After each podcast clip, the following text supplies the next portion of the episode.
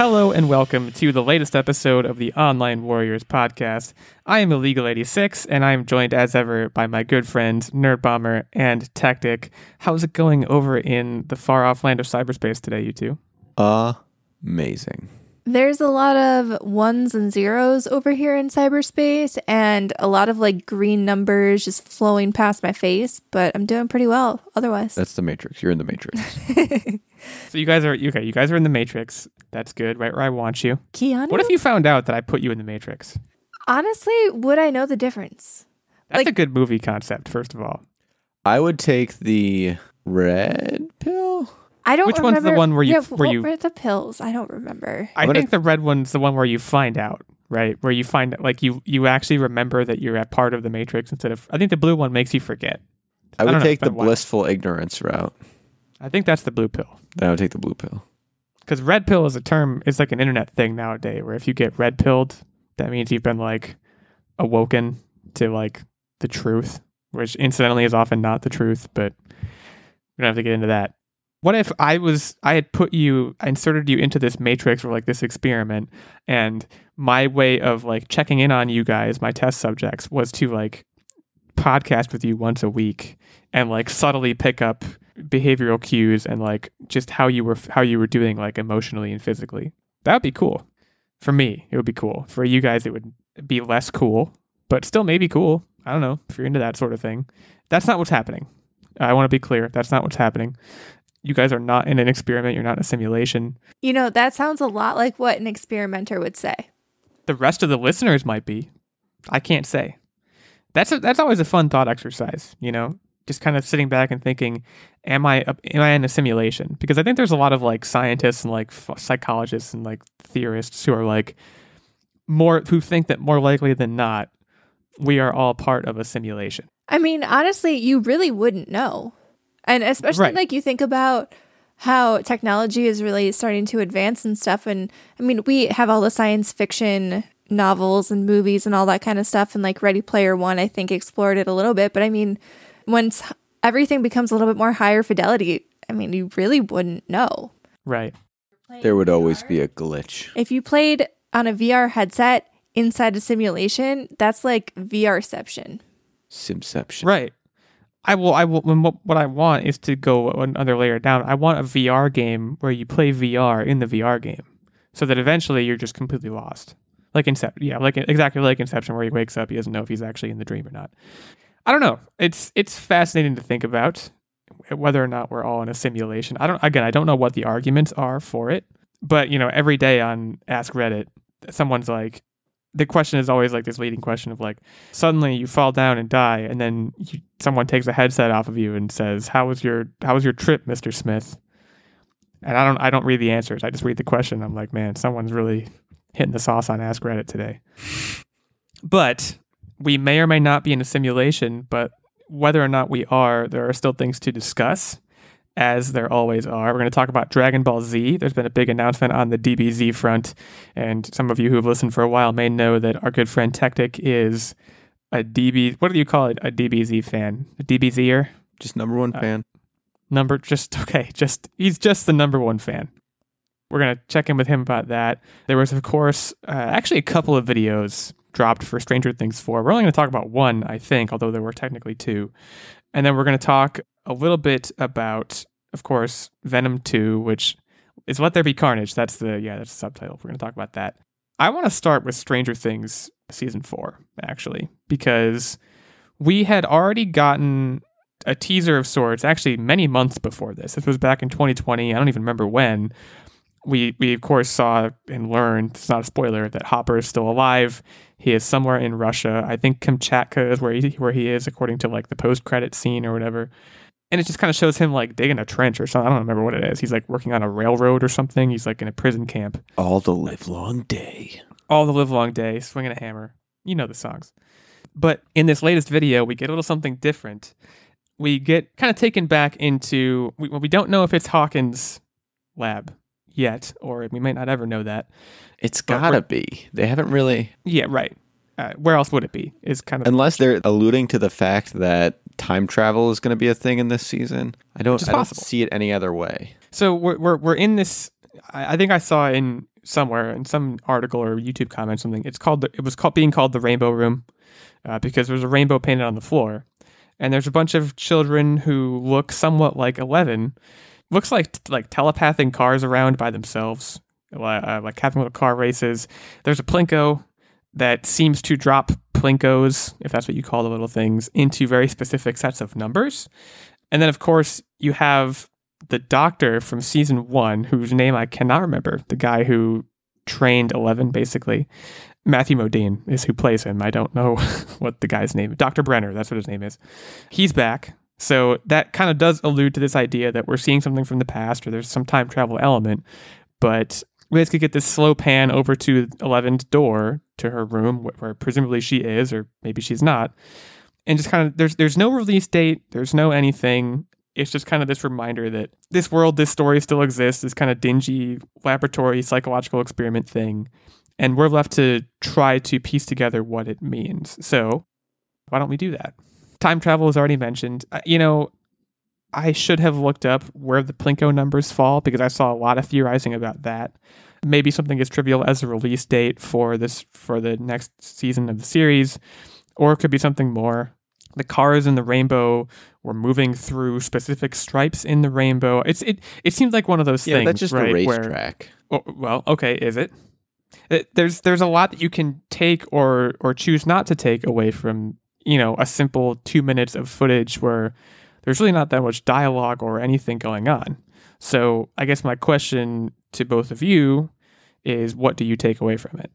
And Tactic, you've you've been you've been eager. You mentioned time travel anything else you want to you want to theorize? I think I'm going to actually expand on that. So I think time travel could be supported by both this trailer as well as the Hopper preview because it could be alluding to somewhere along the lines of the Cold War and things like that and it would kind of be more interesting if he got teleported instead of where, when. I think that's something that hasn't been explored yet and there's tons of opportunity there to give us something new while still being on the strange side of things. I see what you did there. That's a, that's a very interesting thought. You know, well, the Cold War was still going on in the 80s, was it not? I, I think you're right, but I'm wondering how far back they would take him. Maybe just a year. You know, maybe just to right before he meets Eleven in season one, he meets her before that and I don't know, tries to help her or something. The fact that Hopper is back is, of course, not going to be lost on the audience nor on the creators. They're going to have to figure out something entertaining and creative to do with him, and sending him back in time is one way of doing that. I I want to push back a little bit on that theory though. What Stranger Things always does, what they've done for the first 3 seasons and what's brought them so much success is they form these kind of like I'm going to call them teams. There's always teams of people working together, right? There's never one renegade off doing his own thing. Even when Hopper is busting jaws and he'll what, have what a friendly Russian sidekick. It'll be. What did fine. Ben say? Uh, breaking necks and cashing checks. Even when he's off doing that, he usually has Winona Ryder with him, or you know, there's somebody else. Uh, he's with the kids. You know, It's going to be him and Winter Soldier. But I don't know if they're going to just put him with some new random character. It seems like there's often these team ups. You know, Steve. They put Steve with with a new character in season three, but he was also, I believe, he was with was he with Dustin? Yeah. I think he, he was with Dustin. So they, they pair up these people that have good chemistry. And when you take Hopper out of that and put him by himself and, I don't know, force him to have chemistry with a Russian guy and nobody else, I don't know if I see that. Otherwise, that's the only hole I can poke in it. Otherwise, I think it's a brilliant idea. You, you have to think a little bit ahead and a little bit behind, too, in the sense that at the end of season three, that these characters were a little bit scattered to the winds, right? Uh, or at least they were kind of split in half. Uh, certain people stayed in Hawkins, certain people moved away.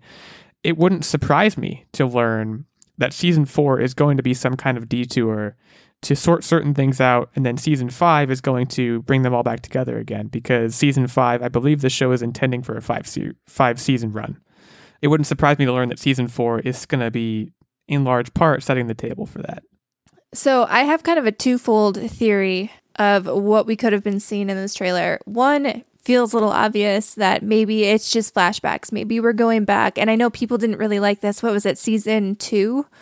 When it, we kind of saw more of Eleven's past and what happened. And then she had like that weird offshoot where she met up with, was it eight? She went to Chicago. Yeah, when she went to Chicago Yeah. and she met up with one of the other girls from the lab. And I feel like maybe they'll delve more into her backstory. I, I feel like we've seen enough of her background, though, where we don't necessarily need to see necessarily more. And I know I said necessarily a couple times, but like, I'm not saying I'm against seeing more flashbacks of No, what was going on in that lab, but I feel like we just don't need it. So, another theory that I have is that Dr. Brenner, I mean, he disappeared, right? And I Right. feel like he's going to pop up in Russia and he got hired by the Russians to start his own new lab in Russia. And he will have a new 11 because he has a vendetta against old 11, especially. So he'll be trying to raise a new 11, kind of put her, him through the same thing. And then Hopper will somehow break in and save this new 11. And then we'll have a, a new Russian little child. I wouldn't be surprised if if he had access to her DNA, and that's that might even be a clone with that theory. So, do you think that the 11s, just the numbers of these children, does it pertain to how they are raised and how they are conditioned? Because otherwise, if you put Dr. Brenner in Russia and you give him whatever, a certain number of children to experiment on, any one of them could become 11. There's a one in however many chance. I mean, I think maybe it- they do certain things to 11. That's there's they're actually code numbers in a sense. I would think it's no different than any kind of like scientific endeavor. If you have multiple samples, and I know it's terrible to think of children as samples, but obviously, like that was kind of what he did.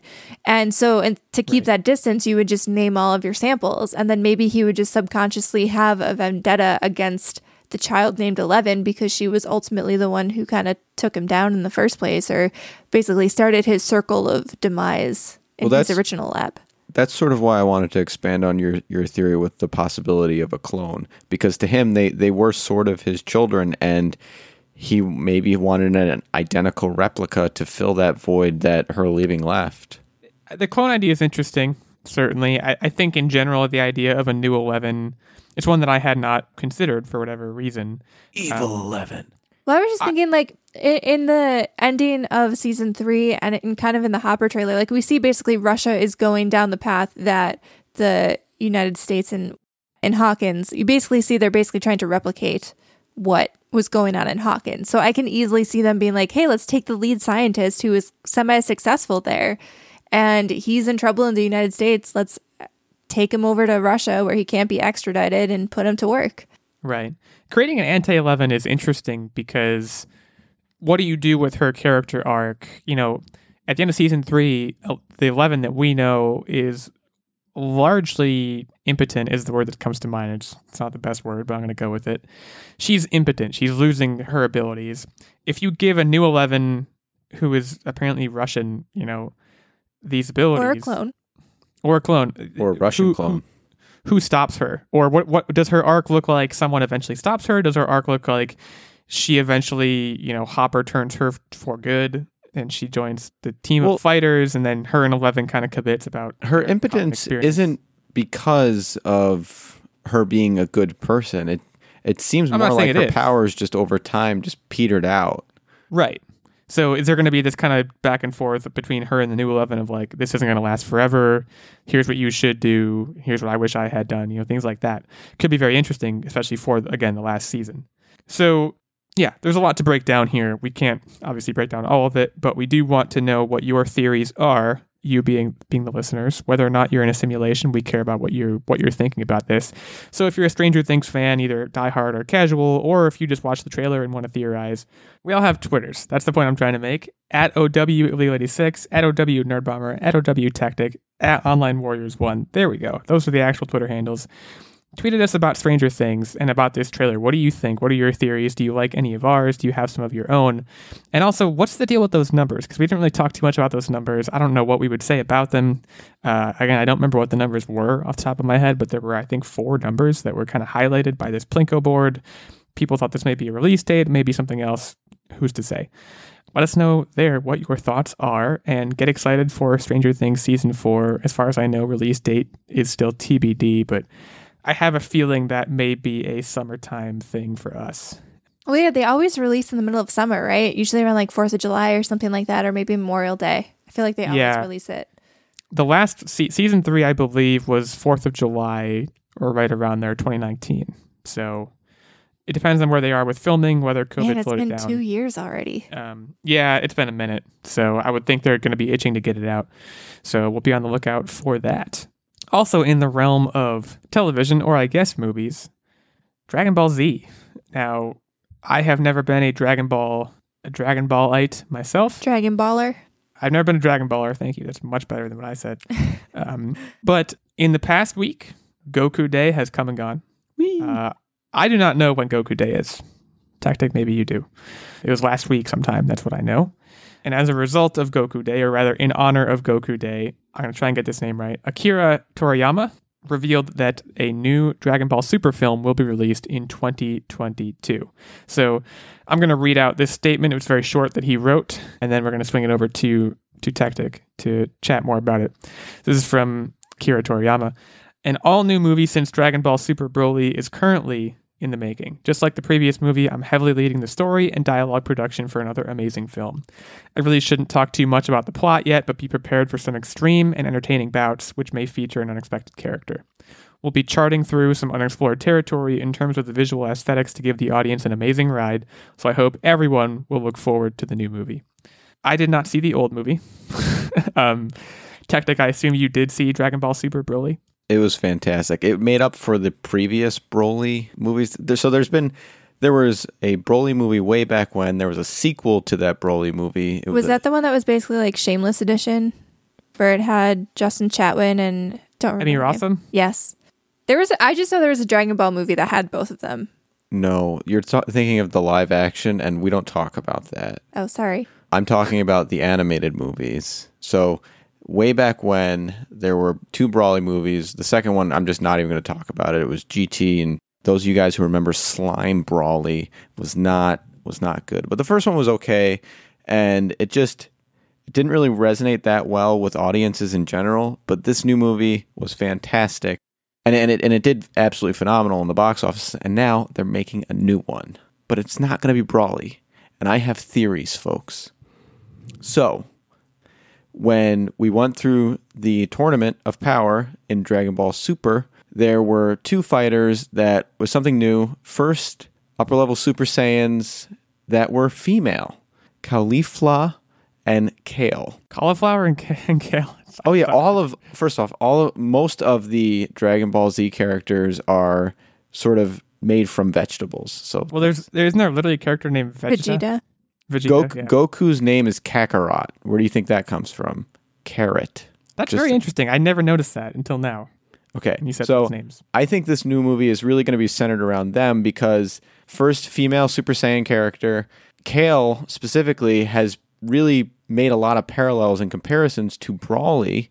And so to kind of come off the hype coattails, so to speak, of their success, it would only make sense for them to focus on those characters and their backstory and expand upon them in this world. I'm just, I'm sorry. I'm still just blown away by the vegetable thing. there were, and also, I, I know you said we we don't talk about it. Why don't we talk about the live action Dragon Ball? Because it, it's just like we don't talk about the live action Avatar. We don't talk about these things. See, I feel like that is a big kind of miss because I feel like the Dragon Ball franchise is big enough where it could warrant a giant, big budget live action movie that doesn't suck. No offense to Justin Chatwin and Emmy Rossum. Sorry, but I, bel- I like, I even watched that. I'm not a Dragon Ball person. And I remember watching that and I was like, this is terrible. I feel like you could give us something almost like Mortal Kombat, you know, just this big action fighting movie. And I know the jury's still kind of split on whether Mortal Kombat was awesome or not. I thought it was fun. And if you could do something that catered to Dragon Ball fans enough, but made like a live action super awesome movie, we have great CGI these dis- days. no. Why not? There's there's something to be said about the art style of Dragon Ball Z. That's Animation style. that's right?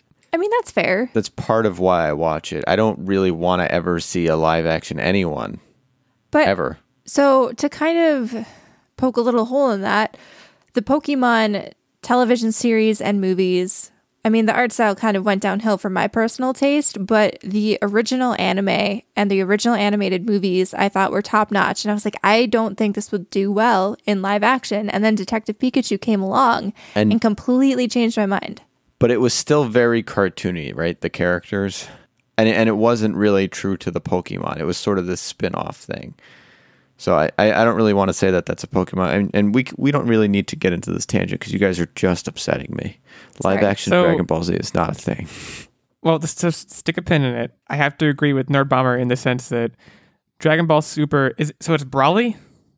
I, I, I blew it last time. Uh, Dragon Ball Super Brawly, biggest ever U.S. box office opening for Funimation in 2019, 120 million in the worldwide box office. Which, for an animated movie, you've made your money back and then some, have you not?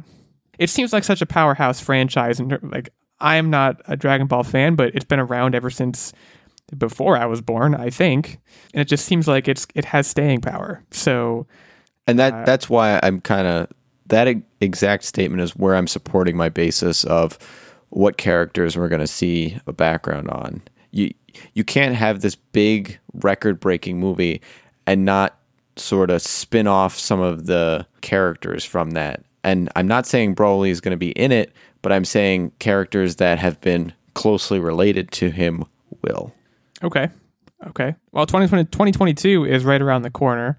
Uh, this is very exciting for all DBZ fans. My, you know, every time I think of DBZ, what do, what do I think of? It's over 9,000, right? What's his power level? It's over 9,000.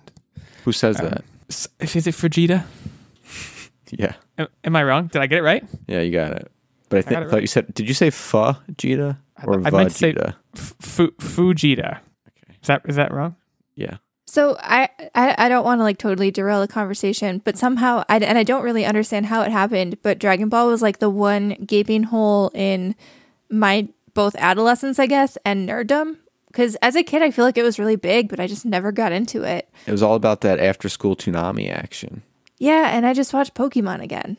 I don't know what I was doing because if if you were going to ask, you were like, into what's- none of the none of Right. the major cartoons. if you were going to ask like what what was my biggest gaping hole in like nerddom when I was younger, it's for sure Pokemon. Everyone who's listened to the podcast for more than five minutes knows that I don't know anything about Pokemon. I don't know anything about Dragon Ball Z. I I want to say I think I know what I was doing, and this is going to sound like a hoity-toity, snooty answer. I'm pretty sure I was reading. Like I'm pretty sure I was off in the corner. My brothers were either watching Pokemon or playing it with like playing the card game or the video game, and I was probably like reading. I don't know. Magic Treehouse to start, and then something else after that, and eventually I just, I just kept reading forever. And then also in terms of after school television, I was watching like Boy Meets World, Sister Sister, That's fair. stuff like that. Just the the Toonami thing. I, I mean, I was never even a Saturday morning cartoon person. When I woke up on Saturday morning, I went to play video games. That was what I did on Saturday morning. Yeah, you don't really have an excuse. But I mean, to Nerd. Bomber's point, in the entire series of the show, there was only one single badass female character. And that is why I'm I'm really, really hoping that they do this. Right, Because and it seems like- they need to they need to diversify their portfolio. All she Well, seems- all she has right now is Android 18. to to gain. Think about how many fans you could gain with a strong female. I mean, it's the same thing that Star Wars tried to do. And right? Bulma doesn't count, nor does Chi Chi, because they're just kind of support characters. I don't. Chi Chi. I'm just saying, people in the comments do not tell me they count because they're not like main fighters. You could That's be all. making these names up at this point, for all I know. I would assume you wouldn't do that though, because this is a podcast. We have we have listeners. But yeah, I would I would think a strong female character would would you know pay Put dividends for asses them. in the seats. Yeah, not not just in a financial sense, but just it it's also just the right thing to do. But I will be curious to see, even as an outsider in the Dragon Ball universe, you know, it is the kind of thing where on paper it should be more of a mainstream, especially in terms of nerd culture kind of thing. I, I know it has its following, but you know, in terms of buses that I didn't get on, Pokemon is the is the double decker and, and Dragon Ball is the the yellow school bus, uh, so so to speak. So uh, we will see.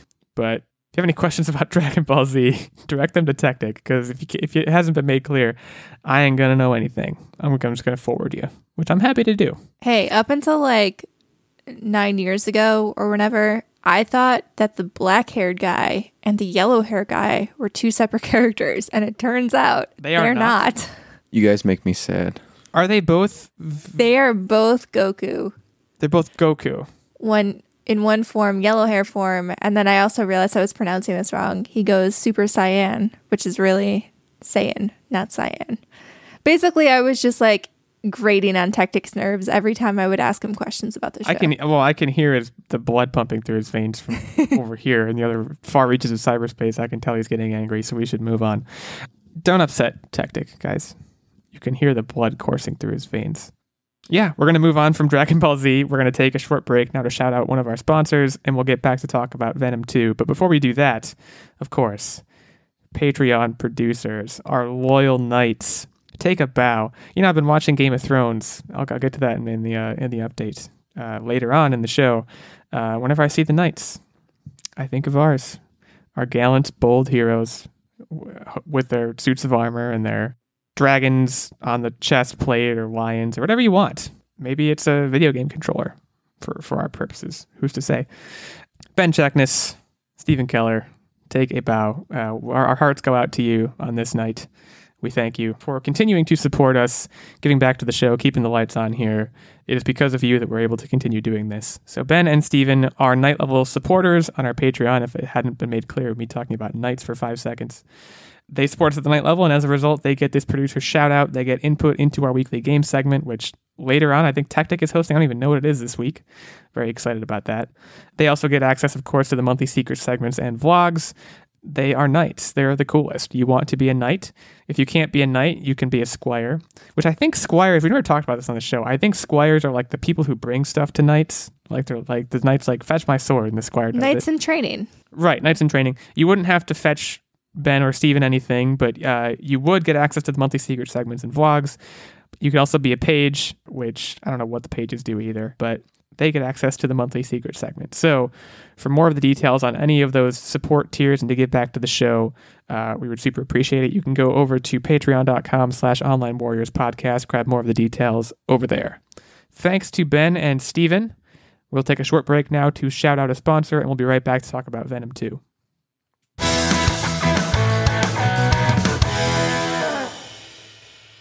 Do you experience digital eye strain from too much blue light exposure from digital screens? Baxter Blue glasses are not your average frames. These blue light lenses filter 80% of the highest blue energy blue light, eliminating 99% of glare. The past year, we have all been glued to our devices more than ever, and I experienced a tragedy uh, over the weekend. My I picked up my glasses to put them on, and they just they just broke. Just without I didn't bend them, didn't no nothing. Just they're old, they broke.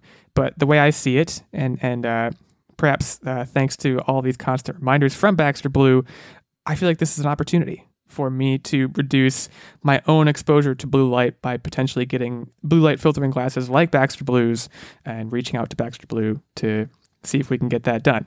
Uh, our exposure to digital light has soared, and our eyes and our sleep are suffering as a result. Baxter Blue is also a force for good and provides a pair of reading glasses for someone in need for every pair sold. This is eyewear built for our digital age, and Baxter Blue is giving our listeners 10% off your next purchase of blue light, sleep, or kids glasses. Click the link in our show notes for your exclusive discount. This is the sign you have been waiting for, and apparently the sign I have been waiting for to invest in blue light glasses. We know you will love your Baxters, and we know that you will feel the difference.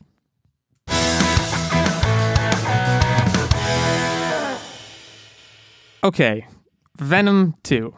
This is, of course, a big one. We've all seen Venom 1. I guess, I mean, it was just called Venom. We can sort of dive right into this. It seems like the, the centerpiece of this trailer, uh, which I guess pause the podcast and go watch it if you haven't yet, because we're going to be kind of diving into it. Uh, Woody Harrelson. I mean, come on, who doesn't love Woody Harrelson? I guess that's a serious question. Do you guys like Woody Harrelson? I, I'm a big fan, personally. Woody Harrelson is the best. You know, I was randomly scrolling on Twitter the other day and I actually saw that he like randomly decided to help someone in New York City move out of their apartment, which I saw this, yeah. like he just seems like a genuinely nice guy. Maybe I'm wrong. Like Well- obviously you don't know celebrities in person. Like you don't actually know celebrities, but from all of the things that like you see all of his media junkets and stuff like that, he just seems like a really chill dude. I would love to hang. Counterpoint. Uh, for, I think Woody Harrelson seems like a great dude. I think I would like to hang out with him. He seems like a cool guy. In terms of media interaction, he is known for having, I think it's him, for having one of the worst Reddit AMAs ever. For the movie, I think it was Rampart he was in, and he was like doing an AMA about it, and it got off the rails and got really bad. I guess I don't know the details. Go check it out in your own time. But um, I'm a fan of his, regardless he he's doing he's doing a lot of monologuing here. He's doing a lot of acting in this trailer. I don't know a whole lot about Carnage as a character. Cletus Kasady, I think is his name. Yep, that's correct. It appears he is put to death, but when the dying juice goes into his veins, it instead turns him into venom or something like venom. I'm going to want to hear more about that without a doubt. But before we get to those sorts of details, I also just want to talk about, and this might be like a, a thematic choice, a cinematic choice to really drive home how hard it is to be Venom. But it is my opinion that Tom Hardy looks awful. Did anyone else feel this way? He looks I, I, he looks horrible. worn. Yeah. Yeah. I think that's intentional. It's probably intentional. That my thought was like, okay, he looks bad, but they're probably he's probably supposed to look to, bad because he's, you know, you have to understand what Venom is, right? It's it's two people in one mind, and right. no different than than really Deadpool, where that drives a person to psychosis, trying to juggle two different personalities. I think the disheveled look was intentional to fit that mold. Right. At minimum, it's exhausting, right? To be constantly. I mean, one of the first things we see in the trailer is he's making breakfast. Venom is quote unquote helping him make breakfast. Uh, it does not go well, to say the least. So, needless to say, he looks he looks rough. But he's you know he's going to the convenience store, talking to the cashier there. Venom apparently is talking back now. I don't remember what kind of resolution we got to that whole kind of mini well, plot line. So I believe what we're hearing, by the way, when he's talking back, is we're inner ex- thoughts. Yeah, we're exclusively hearing the inner thoughts, and it's not this outward projection of of vocals. Right, because you would think the cashier would be like, "Hey, what the heck," you know. So there's there there's there's definitely some comedy going on, uh, but I I want to talk about Carnage now. Tactic, I, I I know I've you've been you've been my guy this whole episode. I've been coming to you with questions. What's the deal?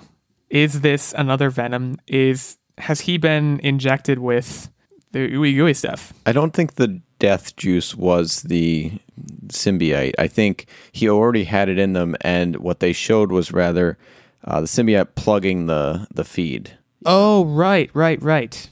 It's red versus green. I think. I think, and, and, I think so. And and, the, and a little bit of backstory about the Cletus Kasady character. He's a sicko. He's a serial killer. Loves murdering people. It's his thing.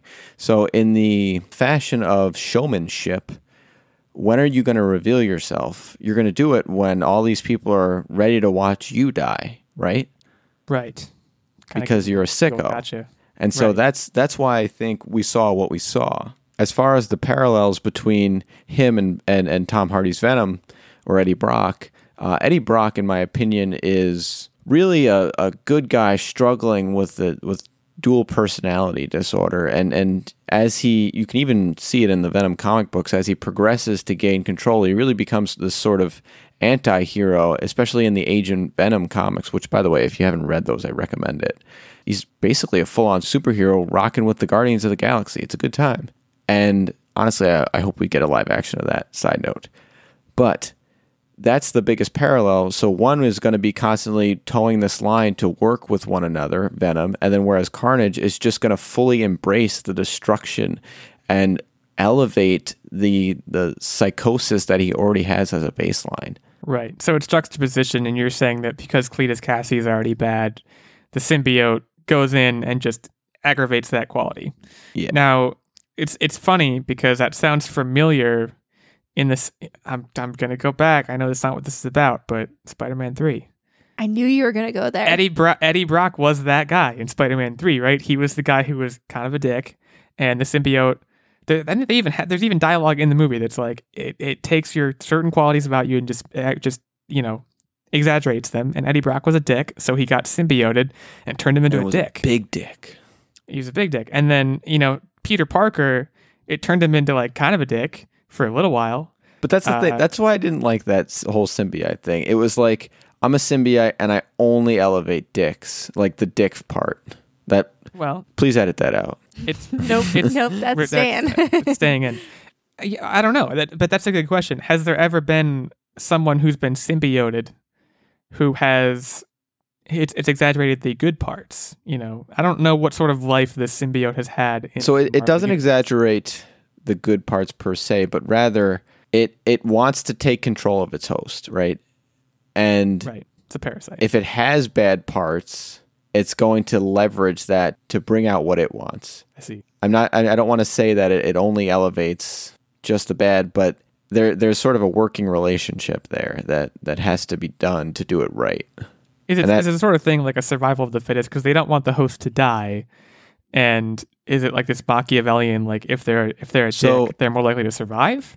in the I, I love the Venom side of it because it became a full on symbiotic relationship with them because uh, Eddie Brock was I believe it was Eddie Brock. I can't remember if it was Eddie Brock or Flash Thompson, but he was like paralyzed. And so Venom loved being with with him because they like they got along and it gave one another purpose whereas he got the ability to walk and be mobile and, and have the use of his limbs again. And so it, it became this partnership whereas, you know, things like Carnage, it's just this destroy and spread MO, which again is, is, is more of the parasitic nature as opposed to the symbiotic nature. Amazing name for a character, by the way. So I believe, right, and I I maybe when I researched it, maybe I read it wrong, but I believe that the symbiote between Venom and Carnage, like there's a link there. I don't know if they're part of the same symbiote or what, but I believe that there's some kind of like mental link there between the two characters because there's a there's a certain reason why then Carnage kind of wants to come into contact with Venom because I believe at the end of the first movie that's when we're first introduced to Carnage, and he seems like he already wants and has some kind of connection with Venom, but like I, I don't really see Eddie Brock knowing a serial killer. You know what I mean? So, Well, you tactic. might, co- you might have covered him, like because he's Eddie Brock is a photographer, reporter. Which one is he? I thought he was a reporter. He might be a reporter, whichever one. Yeah. He may he may be covering him. I, I mean, in the trailer, I believe it looks like they meet each other in prison. Like Eddie Brock goes to prison, and is like, "Hey, dude," and Carnage is like, "Yeah, man," and they, they have a chat. I don't know. I'll let, I'll let Tactic answer more to that, I guess. But yeah, Tactic as as the comic book guy, do they have some sort of like mental link because they have similar It, it symbiotes? seems like they're telepathically communicating over vast distances. Like a Harry Um, Potter Voldemort situation. and that I guess would kind of make sense with the the king of the symbiotes can kind of communicate with all of them all over and, and control everything. Hi, like so a hive mind. yeah, so so the linkage doesn't seem far fetched to me, and I I think that's what we're gonna see. I think it's it's almost gonna be this pull force where they're being drawn to one another and and if you go back to the old animated series on your Saturday morning cartoons, they all hung out in a sewer together. They were like besties. Uh, Venom and Carnage. kind of like the Teenage Mutant Ninja Turtles, except instead of turtles, they're symbiotes. And they wanted to take down Spider-Man. Carnage. Well, we only saw Carnage once in the trailer. We saw a lot of Cletus Cassie, not a whole lot of Carnage. Is it just me, or does he look like? Was it the lighting? He looked like chewed bubblegum. Like I, I think No, the color that's that's is. so Carnage is lanky and and and likes to sort of it. Carnage's picture picturesque image in the comic books is this almost umbrella like form where where it spreads out to look big, whereas Venom is more short and stocky uh, of a build and, and doesn't doesn't mess around with that shenanigans. But what color are they? One's red, one's like bluish black. yeah, Carnage. okay, is so red. Carnage is red. It might have been the lighting. I was like, he look, he looking like chewed bubblegum. Red makes more sense, certainly, than that. It's a more menacing color in general. I'm excited for this. I mean, a question that I'm sure is on everybody's minds. I doubt it, the answer will be yes, but do we see Spider-Man? No, Can we? Do? Th- I'm trying to think contractually if we yet. even can. I almost think it's better to not. Like the more you tie into the MCU, like this is very clearly meant to exist outside of the MCU. And I feel like just leave it be. Explore this super Right. interesting character and maybe down the line you connect them, but I would prefer you just didn't. I don't disagree. Uh, I just I figured it was a question that that needed to be asked. A lot of people will be asking it, but yeah, I don't disagree. I don't think I can't imagine Tom Holland functionally interacting with these characters. If that makes any sense. I think it would just be a little bit bizarre. I think he's much more at home in the MCU than he is here. Would you here. say he's far from home? he, I would say he's homecoming. What's the next one called? Didn't they announce what the next one's going to be called? No Way Home. It was No Way Home. No Way Home. That's right. And there's no way that Tom Holland will be here, in our in our opinion. But we want to know what you thought of the Venom 2 trailer. Hey, Tom Hardy, how about that guy? Woody Harrelson, how about that guy? Let us know what your thoughts were. We we mentioned the handles on the Twitter. There's a lot to be discussed there. It's what are you up to time. It's time to learn what we've all been up to. Uh, I know I went first last week, so I'm going to defer. And uh, look, ladies first. Chivalry's not dead. It's it's alive and well here at least. Uh, Nerd Bomber, what do you have for us this week? All right, so I'll start. I kind of have like two things, but the first one is we watched Promising Young Woman. And this was a movie Ooh. that I don't know. Did you see it? No, I've heard. I've actually heard mixed things about it. Uh, obviously, I, it won Best Original Screenplay, I believe. Yeah, it had like Um, five Oscar noms, I think.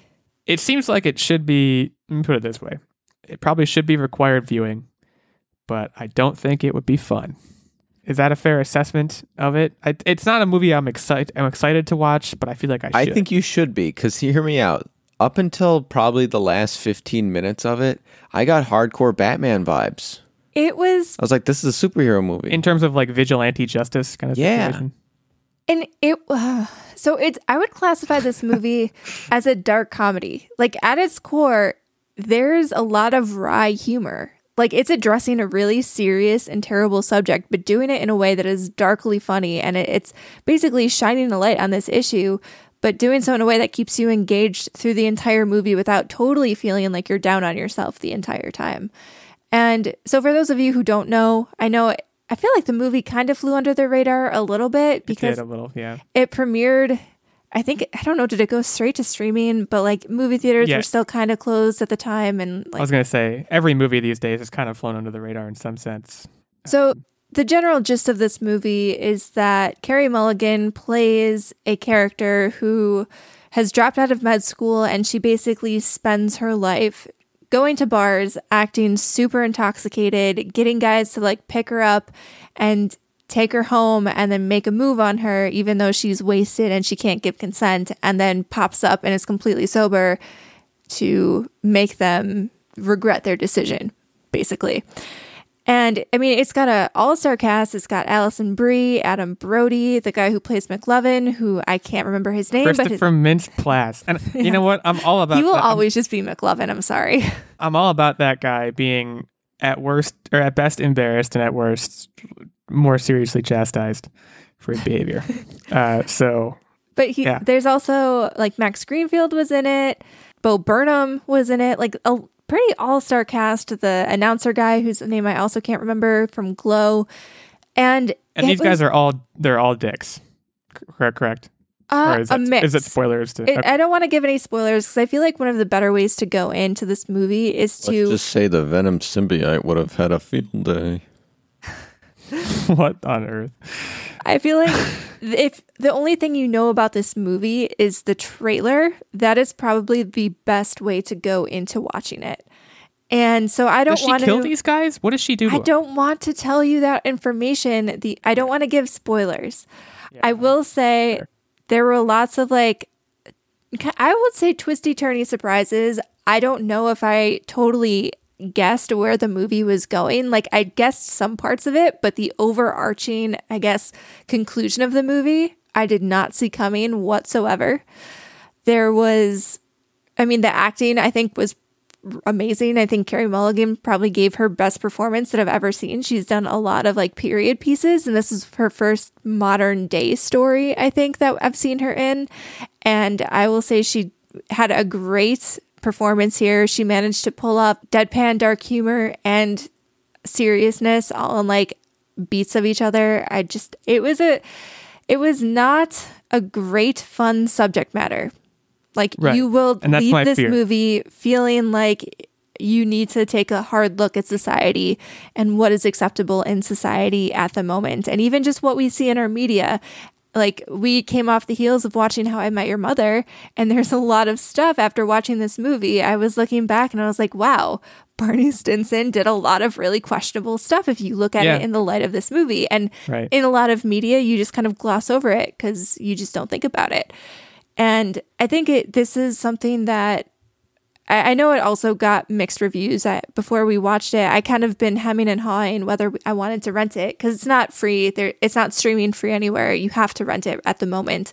So it's like at, I think like a month ago or two months ago, it was twenty dollars, and it finally dropped down to five ninety nine. And I was like, you know what?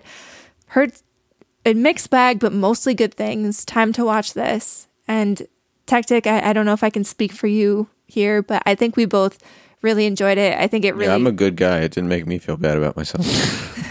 very true. Um, and it was just something that after the movie, like it made us have a conversation about life and society. So it's not going to be everyone's cup of tea, but as you said, I think it's an important movie and also a really good performance by everybody.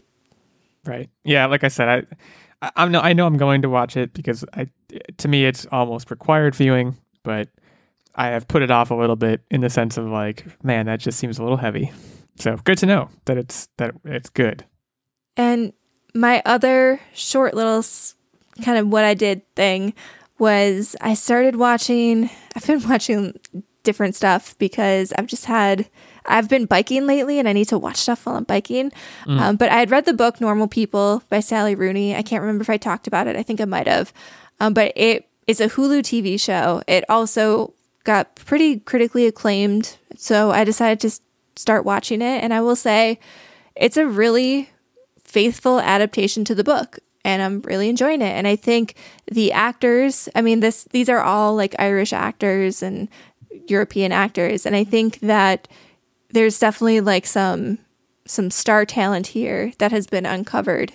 And I think it's a it's a really good watch. If you have read the book, I think you'll be pleasantly surprised. Sometimes you watch a television show or movie adaptation of a book and you're kind of disappointed. But I think this was really well done and faithfully adapted. And even if you haven't read the book, um, it's basically following the relationship of these two people who meet in high school and kind of like bounce off each other and they like come together and then break apart and come together break apart all throughout their early adulthood and how Are that impacts that's the ironic part because they're not really normal that that's the that's the point but i mean in a way they are because we're all kind of not normal so Right. yeah but Aren't we all aren't, aren't we all really normal, not normal people? Exactly. It, it's not an upper show though in any way. like it's definitely kind of a downer. It's very kind of super serious. There's super serious topics that they touch on. So it's not like a uplifting show, but it's definitely something really good. So that is my update. T Dog. Can I call you a T Dog? yes. T Dog, you're up. You didn't seem sure of that. Thought about it for a long time. So my update out that I'm most excited to talk about is I finally watched for the first time I Love You Man. Oh man, that movie is so. Oh man, see that's like that's just warm fuzzies for me all over. I couldn't relate more to a movie in my entire life. I literally had a point in my life where I w- made a, an, a Bumble account to make guy friends Yeah, because I do not know how to make guy friends. And the, the funny thing about it is, in that movie, he's like totally no problem relating with the females in the office, not a big deal, laughing, chumming it up. That's exactly how I am in the office. I don't get it. I don't know how to make guy friends. My it's it's hard. Yeah. I mean, we, we could have a whole episode about that. no disrespect to illegal, but my wedding party is 100% a hodgepodge group of guys. It's I'm in it, guys. I'm in the yeah. I'm in the wedding party.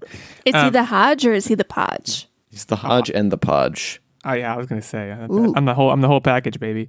Uh, Paul Rudd is absolute is it's at his finest in my opinion in this movie. It is peak Paul Rudd, slap Well, to bass, the What's whole fa- thing. What was fantastic about it, even that that exact scene is I looked over at Nerd Bomber and I was I was watching and I was like, you know, I don't think I would want to be be a fly on the wall for my daily antics because it is uncomfortable to watch at times.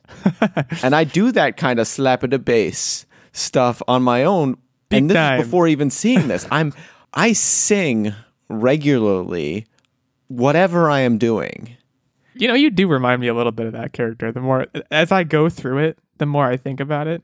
You're It's you're in there, man. You're in there a little bit. It's crazy how hard I related to that character in this movie. And just wow, honestly, just wow. But I mean, you got Paul Rudd, Jason Segel, Andy Samberg, uh, Joe Truglio. You got J.K. Simmons. There's so many good people in that movie. It's insane. It just hit the nail on the head. I'm so glad you watched it. I'm so happy for you, man. So glad I watched it too. It was great. The crazy thing, so like, oh man, I watched this with my high school friends all the time. It was like one of our most quotable movies, and he had never seen it. And you know how Facebook gives you like memories and whatever, it gives you like what you did like nine years ago to the day or whatever. Makes me feel And- fine. So we watched it over the weekend, and then literally the next morning, I get the notification like it was literally a quote from "I Love You, Man" with one of my high school friends tagged, and I was just like, "Oh, What was wow!" what was what was the quote? What's your favorite quote from that movie? I mean, there's so many. I, I don't remember what the quote was. I think because the- it devolved in the comments, and it was just like a back and forth of a bunch of quotes. So I don't remember exactly which ones, but it was like slap into bass. Oh, I do remember. It was every. Why does everything I do make me sound like a leprechaun? I I like uh when he's talking to that guy at the office. And he's like, "What's your what's your urinal cake situation?" He's like, "What about urinal cakes?" That whole conversation is just so good. Jobin, Totes My Goats. There's so many things that come out of that movie that's just amazing. I said I called you Jobin. It means nothing. I don't. I wish. I really wish you guys could be a fly on the wall to my daily trying to make friends antics. I mean, I kind of am. And Well, a lot of never- the times, a lot of times, Nerdbomb would be like, "Why did you say that?" yeah, but you've never called me Jobin. That's next level. We've You're we've not never, there yet. We've we've never been on a nickname thing, and you also never called me Pistol. So Well, I mean, look, uh, it's going to blow the minds of the, of the listeners. Tactic is not your real name, and Illegal 86 is not my real name. So I, we kind of are on a nickname basis. And when we were, when we were spitballing nicknames, I'm sure you didn't say Jobin. Um, pretty sure I you- said Jobin. It's possible. Honestly, the more I think about it, it's something you would do. In any case, I'm very glad that you watched this movie. It's a fantastic movie. That like Paul Rudd. it- Right around that time, he also made Role Models, which is also a really good Paul Rudd movie. If you haven't seen that movie, check that one out next. I would say. But I Love You, Man is I think his number one. That's that's my number one Paul Rudd movie. So And then the other thing that I did this weekend was we caught up on season two of Mythic Quest. If you don't know what Mythic Quest is, it is a fantastic show about a game developing studio that makes sort of like an, an MMORPG type game. And it's starring, help me out, Nerd Bomber. Rob McElhenney. Yeah. Uh, And, I don't I don't know the others. I just know he's in it. and There's Ashly Burch, Charlotte Nicdao. I don't know if I'm pronouncing that right. David Hornsby is in it. Danny Pudi is in it. Danny Pudi. I love Danny Pudi. Danny Lots Pudi is of- great. I didn't know Danny of Pudi really was in it. People. Yeah. Yeah. He rules. So bomb. great show. We're caught up on season two, and we're gonna Well, keep not watching it. Not totally. There's two episodes that released. We're gonna let me finish my sentence, please. We're gonna keep watching it as the episodes release. Okay. It, Uh, it's one cool. of those shows. It's kind of like if you made, I, I won't call it The Office or Parks and Rec because it's a different style of show, but it's basically like that workplace style comedy, but centered around a game studio. And I will say, somehow in season two, the characters got more well rounded and fleshed out, it felt like. And I know there's only two episodes, so that could totally blow up in my face. But it's just, it's a really fun, kind of lighthearted watch. And the characters play off of each other super well. And if you have Apple TV Plus, definitely watch this. Well, work and workplace comedies are tough because The Office and Parks and Rec. You name you name two shows that season one is like not that good. It takes them some time to get their get their juices flowing, get the wheel spinning. So, uh, good to know about season two. For me, my update's short. I just want to say I've made a grave mistake, critical error. As I mentioned last week, I am reading Game of Thrones. I've made a couple of grave errors actually. I'm about halfway through the first book. It's fabulous. Uh, it's just get, it's just it's just getting better. Honestly, it's just getting better as I go. But I think it was Sunday afternoon or Saturday. I don't remember which day it was. I was with my fiance and I said, you know what? I've read enough. I'm gonna start episode one of the show. Oh boy. It was really stupid. You know why? Because now, because I can't, I want to read it first so I'm I'm hemmed in where I can't watch as much as I want. I can't binge it because I want to read out to like I want to at least finish the first book so I can finish all of season one. You know, kind of do it that way. Uh, that's I mean that's kind of one of the mistakes. But I also we watched episode four of season one tonight, and I was right on the borderline of like I don't know if I'm if I'm uh, far enough yet. And there were a couple of things. The timelines get kind of off, right? Because there's people over in you know, Vaes Dothrak and all the Dothraki people and everything. That's one kind of side of things. And there's people in King's Landing. Then there's people that are like in the north. And I had read up to and past where the show is for two of those timelines, but the Daenerys timeline is actually kind of like getting ahead of the other timelines in the show. So I got spoiled a little bit. But look, it's really good. I get it. I totally get it. Um, I will say it's a little frustrating, especially you know you read a chapter of the book and then you watch the show and you're like, why did they change this thing? They've overall been very faithful, which I appreciate, but they've taken who is so far my favorite character and done things to him that I do not like. I'm curious, who's your favorite character? Um, well, I want to. I'll tell you who it is, but I want to take it with a grain of salt because I, I'm. It could change. I mean, all of these books they all focus on different characters too. Like they Well, they- change the. yeah. It's that of one brother. I bet. I bet they the twist brother. they, they twist and turn and you know i'm sure i'm sure the guy that i'm a fan of he's not actually a good guy let me put it that way uh, so, I- I- yeah any guesses who my favorite character is yeah, it's the one brother that is a good guy. That uh, Jaime or Tyrion, definitely one of those. I'm assuming. no, no, it's one of the Starks, one of the Stark sons. tyrion lannister is in the books far and away my favorite character so far I feel like that is one he is the That- most shrewd character he always knows what's going on that I- won't change. I don't think. And that's not a spoiler, but I think that character in particular is so well written and then in the show well acted that I don't Yeah. think that will change for you. Peter Dinklage is great, but uh, like the thing, and I just want to soapbox on one on one point because I could get lost in comparing the, the book and the show. But in the book, he's this guy who he reads a lot and he drinks a lot, and he knows that his mind is always good for it because he's he's a dwarf, so he can't fight. And that's his whole shtick. And he's like I said, he's very shrewd. He know he can read people. He knows people. That's his whole thing. And in the in the show, he has that. But then I think in an effort by HBO to like get more boobs in the show, they're like, all right, he's also going to be an absolute sex hound. And there's shades of that in the book, but they've taken that character like trait and exaggerated it wildly in the show and tried to make me not like him, if that makes sense. Um, I still like him, but they're they're trying to make him this one dimensional like I like boobs. And I'm like, no, that's not what the book in the book he's like this very like he drinks a lot, yes, but he's like very methodical and like it, bo- it bothers me. But yeah, he's my favorite character. Jon Snow also really good. I don't know. That's that's the update right now. I know certain things that are going to happen, but I'm having a good I'm having a good good time. It's a fun ride. So, no complaints. I'm glad you've come around because last week people were a little skeptical that you didn't like the writing. Well, the writing, I think when I when I really noticed the writing was in the prologue. I'm like, this isn't that good. I think once you get lost in the nest of characters, the actual words become less important. Does that make sense? Yeah, I mean, Like- good writing is almost inobtrusive in a way. It lets the story be told without really you noticing that it's there. It's well, I, I think when you have such a breadth of characters and such a depth of character, they don't need to no no one character needs to say much or do much. But if they work in concert in the right way, then it's good. And I, I I think that's what he has done. He's built this world. He's built this this wide array of characters, all of whom have some depth. And at that point, uh, how flowery the prose is becomes a lot less important. So. Yeah, yeah, you, you got me, Twitter folk. You you held me to the fire, and rightfully so. It's quiz time. I Quiz think this is this is the battle of champions. Battle of Yes, Champions, it and I am hosting, but it doesn't mean it's over. This is just you guys have the highest scores. We So are quiz- currently at, at six and two, both Nerd Bomber and I. Tactic at four and four. Just to give a brief update, but Yeah, go ahead. Just just coasting. Uh, the quiz topic is lumberjack trivia. Uh, our topic fit for kings and queens. So, I'll get right into it. Being a lumberjack is very dangerous. How many Hmm. fatal accidents occur on average per year? Fatal accidents. Who's first? I'll give it to the person who's up higher right now on score. What?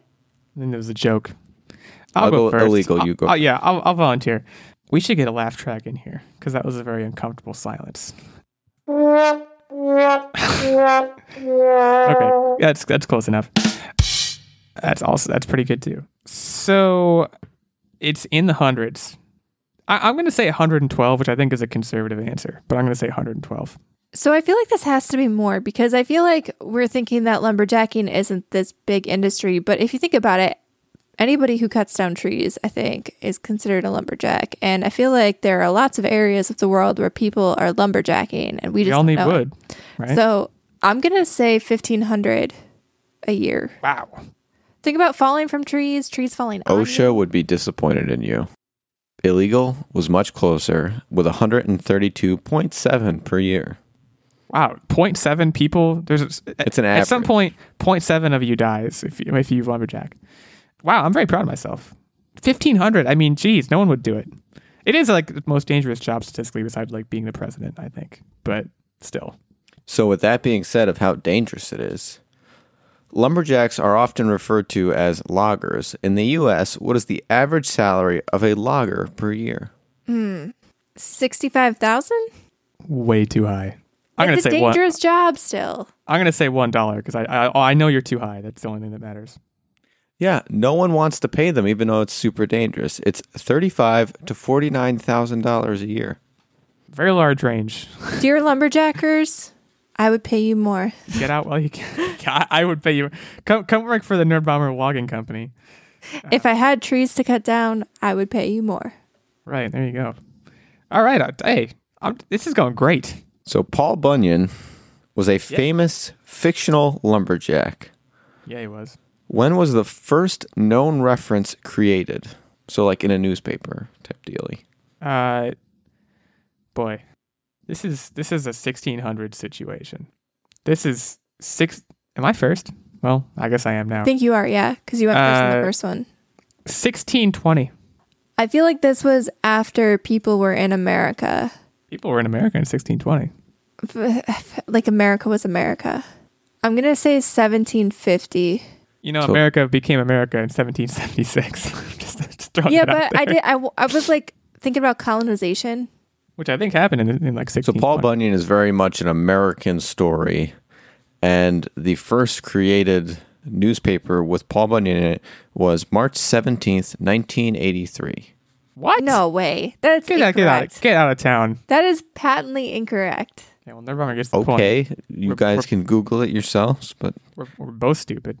When they talk about Paul Bunyan, they were like, I, th- I thought that was like a cave painting situation. no, it was it was all before that. It was all just like tall tales. Nothing was ever in newspaper. That was the difference. That Why the- newspapers specifically? May I ask? I'm saying is like a To that point. documented story. Y'all, Okay. y'all need to calm down. okay, okay. Okay. I'll, I'll, I'll cede the point, but uh, sus. continue. As of 2019, according to the Bureau of Labor and Statistics, how many lumberjacks are there in the U.S.? I think there are. Hmm. I feel like I could math this off of one of the first questions, but I'm not going to do that. I'm going to say there's like 20,000. That seems too high. A hundred, a hundred people dead a year when there's twenty thousand working. That's what, 0.5 percent. That's way too low. Uh, I'm I'm gonna say five thousand. So they have their safety stuff in check. It's 56,900. Wow. And so we're all tied up with one question to go. Here we go. I'm going to be the lumberjill. If I lose because of this Paul Bunyan question, I'm I'm just gonna be a salty wench. But let, let's do let's do it. So, in the advent of technology, lumberjacking is actually going to the wayside, and simple machines are, are cutting down trees faster and faster and faster. How many trees were cut down last year?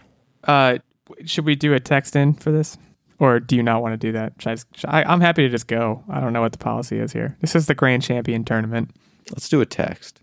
How many trees were cut down last year in the world or in America? Or can you not tell me? I don't know. He's making a grimace. this is a poorly won championship round. Yeah, that's a. a How many trees were cut down last year? It's an important. I question. believe it is a, in the world. In the world? Oh boy. Okay, my answer is away. This is tense, guys. Yeah, this is the world's trees. Do you guys want to change your answers or no? I didn't look at them yet. No, I'm not going to good. change my answer. I'm, I'm fine. So illegal takes it. That's what I'm talking about, baby. Darn it. He had 14 million. Nerd Bomber had 3.5 million. The answer was 3.04 trillion trees. What? What?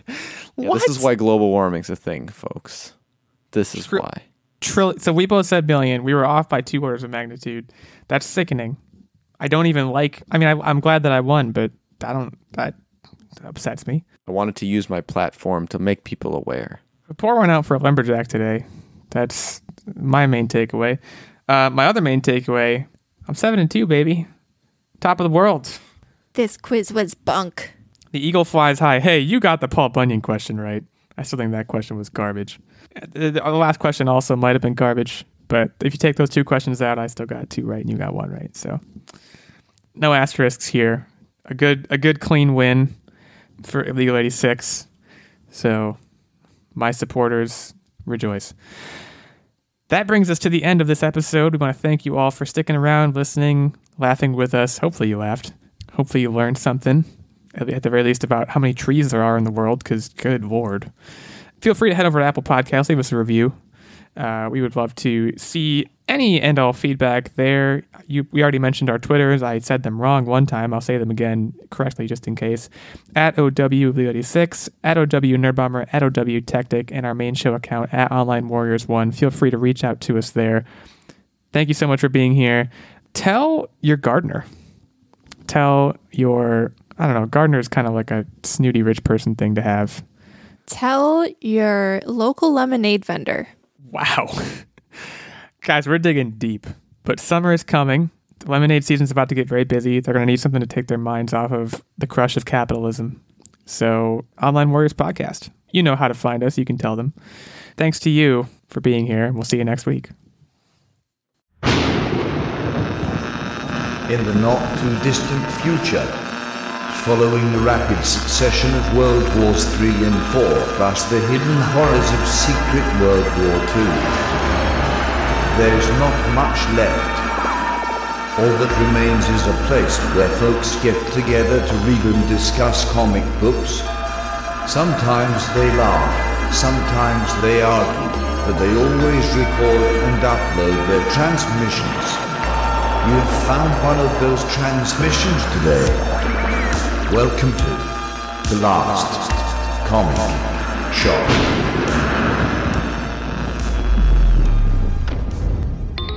Rate, review, and subscribe to our weekly comic book reviews on all the major podcasting platforms at www.lastcomicshoppodcast.com.